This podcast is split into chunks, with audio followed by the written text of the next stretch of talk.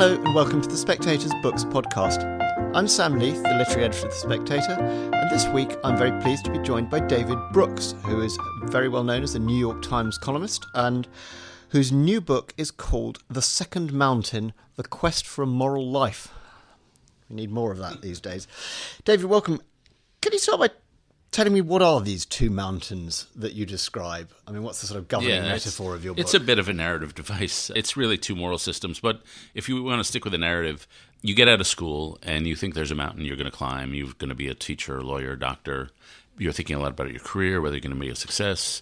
You're thinking a lot about reputation management. Are people like me? Do people think well of me? Am I popular? And you're driven by the normal desires of the ego to make a difference in the world and to see for people to see who you are and think well of you. And so you climb that mountain, and you some people achieve success, and then they find inevitably it's less satisfying than they thought it would be, and that was the case in my life. Or they fail and they're not on the mountain or something happens that wasn't part of the original plan, so they get a cancer scare or the loss of a child or something, which make the first mountain desires seem trivial. And so they're down in the valley, and all of us spend some season in the valley. And in the valley, they sink into themselves and discover deeper parts of themselves than they ever knew when they were living out of their ego and they realize they're li- ready for a bigger and more larger life. And so they launch off on a second mountain, which is more about contribution, less about acquisition. It's less elitist. It's less about trying to climb up. It's more about trying to serve more. It's really finding some way to give yourself away. Oh, right, you describe some beatific people you you've encountered in your travels, particularly in 2018, who were, you know, second mountain people yeah. who are well ensconced maybe right. not at the top of that mountain, but in the centre of it, or wherever the right. spatial metaphor takes us. foothills. In the foothills. What sort of proportion of people actually, you know, ever arrive at a second mountain yeah. life? I mean, because uh, presumably a lot of people just go up the first mountain and sort of stay there, and maybe they're not very yeah. happy, but you know, is it is it an ordinary part of every human life, or is it a, a sort of state of enlightenment? Yeah, I mean, it, there are two things to say. For most people are formed by adversity in some form. I was with a, having breakfast with a 94 year old recently, and he said, "Yeah, my life has been defined by the worst moments of my life." And when you ask people what made you who you are, nobody ever says, "Oh, I had a fantastic vacation in Hawaii." Like that's never the experience that made you who you are. When when you talk about people ask what made you who you are, it's usually a moment of struggle and adversity, and usually sinking deeper into yourself. You know, I don't want to get carried away by the narrative. It's really uh, two moral systems. One is the system of the individualistic meritocracy, which is the surface system of our moral ecology, and then there's a deeper system, which is a, system based on living in right relationship with others and serving some transcendent good. So it's connection and service, right? And in my view, we you know we all get sucked up in the game of the meritocracy which causes us to believe certain lies that success can make you happy, that life is an individual journey, that people who are smarter and achieve more are worth more than others. And so we've developed a highly cancerous culture. And I'm curious as to the sense of what sort of book this is. I mean, is it a self-help book? Is, is it, as in part, a spiritual autobiography? Is it a book of theology or philosophy? What? How do you conceive of it? Yeah, all. Yes, the answer is yes. Basically, what happened to me, and I mentioned the moment of solitude, happens is happening to a lot of people around the Western world, and so there's a crisis of disconnection around the Western world where people are lonely, where suicide rates are rising, depression rates are so rising. You talk about the deaths from despair, deaths of uh, despair, and then are, and as a result, when people are naked and alone, they turn tribal. They revert to tribe, and as a result, our politics are tribal. And I just have a basic, basic confidence that we'll figure stuff out. The the basic disease of people in my business of, who write nonfiction is we're always too pessimistic. It's always the end of something, the death of something. Steven Pinker. Yeah, right. Well, he's a corrective. The problem with his book, he's got a book on how everything's getting better. He's got no sociological data in there. There's no relational data. Everything, a lot of things are getting better, like less violence, but the relationship between people are not definitely not getting better. Yeah, I mean, you're a conservative. I mean, a Burkean conservative rather than a kind of Friedmanite, right. red in tooth and claw conservative. Right. But I'm wondering what the implications of your shift in thinking from individualism to this kind of collectivism, you know, emphasis on love and the numinous. I mean, that must have some impact on your view of political economy. It does. It's moved me a little left economically and right socially. And so I think I've gone where Cameron's Big Society would have gone if it had ever gone anywhere. And so I, I'm much more aware of how capitalism unchecked rips at the fabric of society. I mean, it is supposed to be creative destruction, and we celebrate the dynamism, but you've got to have a, bal- a culture that balances out. Which, if capitalism is about individual competition and speed, you've got to have a culture that protects communal cooperation and stability. And we don't have that counterbalance to capitalism. So I'm much more willing to use the state to try to redress the widening inequality and all that stuff. And how d- would you do that? Would you do that with things like taxes? I mean, I'm wondering at which point Yeah. the, if you like, intellectual, you know, first mountain points of principle, the philosophical principles, a lot of which, you know, have to do with individual property rights and private freedoms. right. You know, are there not hard borders at which they don't map perfectly onto what you're describing, which is to do with systems of connection and, you know, for example, telling kids how to behave a little more than Yeah, so that would be where my social conservatism is coming up. But I, I do think it's hard to have deep relation and a sense of moral cohesion when you're living in two different societies, two different classes. The widening class structure really does weaken any sense that we're all part of one nation. And so when you get economic disparities to this degree, I think you're weakening relationship, you're weakening community, you're weakening nation, and you're weakening the bonds between people. So, you know, I would I now support things like wage subsidies, massive child tax credits to give poorer families a basic substance income. I'm much more, and I found Would you I- go as far as the Green New Deal? not that far. You're, you're taking it too far for me. But you know, somebody pointed out recently that we've had this argument between the state and the market. But if you look at the say the Scandinavian countries, which have very generous welfare states, they have extremely free markets, and they need free markets in order to pay for those welfare states. So the debate we've been having for the last fifty or seventy years is somewhat bogus. You can have free markets and generous welfare states at the same time. Now, you talk about kind of four areas of life in which, you know, second mountain principles apply. And the first one's vocational work. There's, you know, marriage. There's, you know, philosoph- philosophy or religious commitment. And then there's community. Right. Now, I want you to talk a bit about your own experience with these, because one of the things you really talk about is commitment um, and this idea. And, you know, you, in a way, as you are quite explicit in the book, you say there's two aspects of this. You know, marriage, you had a long marriage that didn't work out. Right.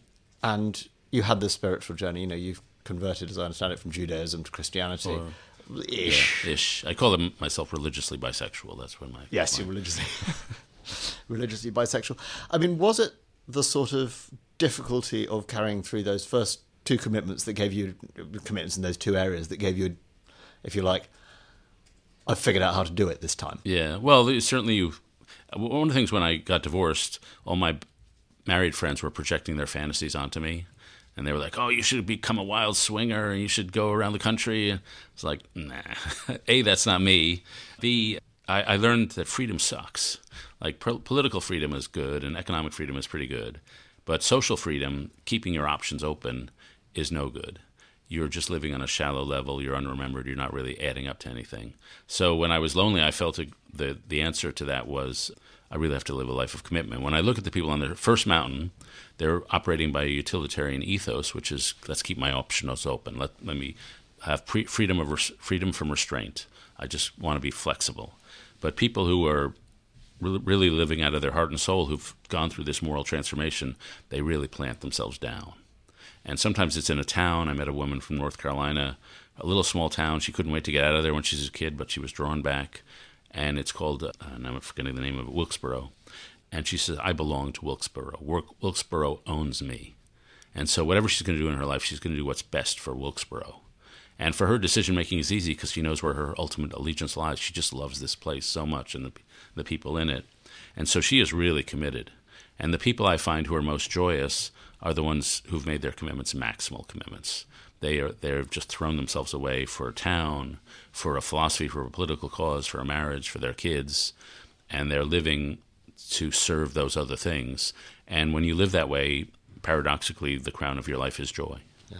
But I mean, you, you know, in your own case, you planted yourself down and have since transplanted yourself. Right. I mean, do you feel you would be more joyous had you, if you like, doubled down on those previous commitments? Yeah, I mean, you know, uh, maybe it's hard to know to go back. I didn't, I didn't have the the equipment.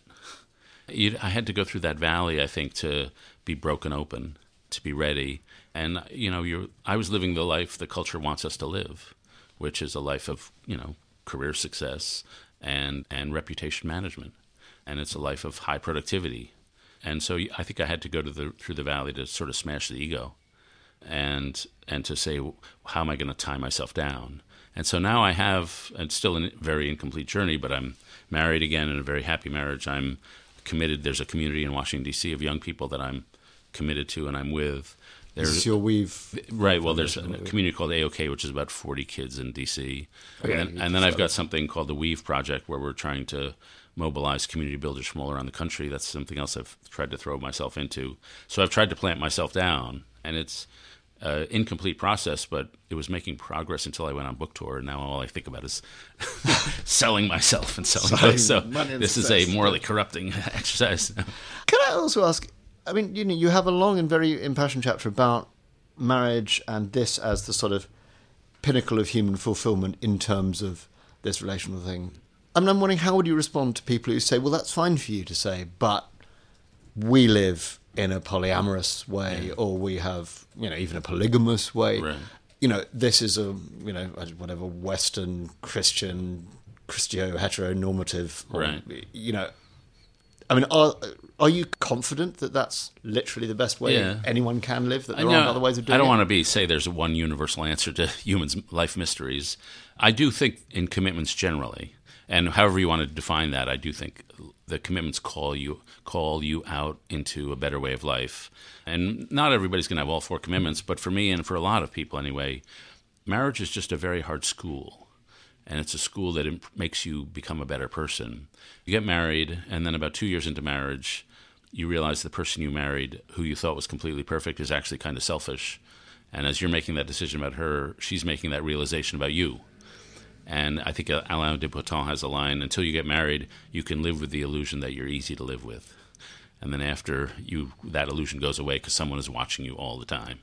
And so you have a decision to make. yes, you say something about how there is no no more complete form of surveillance yet devised. Yeah, yeah right. No, and and I've started noticing myself, like even trivial stuff. Like I apparently lead the leave all the cupboards open. I get a cup out of the cupboard. I leave the door open. I always leave the door open. And since being married, I realized, oh, I really do that, and because I never noticed that when I was alone. And so you're being surveyed, and you can either think, well, her selfishness is really the problem here. In which case, you're going to have a bad marriage. If you think the other person's selfishness is the core problem, you have to decide, well, my selfishness is the only selfishness I can control. So that's the core problem here. And if you have two people in a relationship that think their own selfishness is the core problem, then you have the makings of a good relationship. But it, it involves living with another human being involves that level of self awareness and hopefully trying to correct your behavior. And then just the normal tricks that you use to try to keep the marriage going and healthier. And I repeat a bunch of the tricks I've read from others. One of them is they say, if you're in a relationship, never go to get bed mad. Well, sometimes it's best just to go to bed. You're tired. You'll make waffles in the morning. You'll feel better. Another trip I got was if you're thinking of bitching to your to someone about your spouse, bitch to his mom and not yours, because his mom will forgive him, but your mom never will. And so there's these are just little things that they're like life relationships take skill, and you got to learn the skills. Finally, I, I suppose I should just ask. You know, you've alluded to the current state of your your benighted nation. I mean, would you say the president you've now got is kind of a First Mountain person. I would say he's a parody of a First Mountain person. I mean, financial success, narcissism, ego, extremely shallow. He's made himself un. It's impossible to love the guy. I think for even for people around him, he's he's impenetrable, and so he's he's almost a cartoon version of the first mountain type, the egocentric type. And so I'm hoping we'll have a moral rebellion against that and swing the other way. Or would there be a national catharsis if we saw him go into the wilderness and become a second mountain. Yeah, person. I think that's not likely. They say a lot of psychological ailments can be cured, but there's no cure for narcissism. So it could happen. You know, I, I believe in redemption, but I wouldn't bank my money on it. Very good. David Brooks, thank you very much for your time. Oh, it's a pleasure to be here. Thank you very much for listening. We hope you enjoyed this podcast, and if you did, we very much hope that you'll subscribe on your podcast provider of choice and or rate and review us. Well, especially if you liked it. If you hated it, don't don't feel you have to review it. And equally, if there's something that you wanted to ask us about, something you think we could do better, or something you enjoyed, please do send us your feedback to podcast at spectator.co.uk. Thanks again for listening, and please join us for our next episode.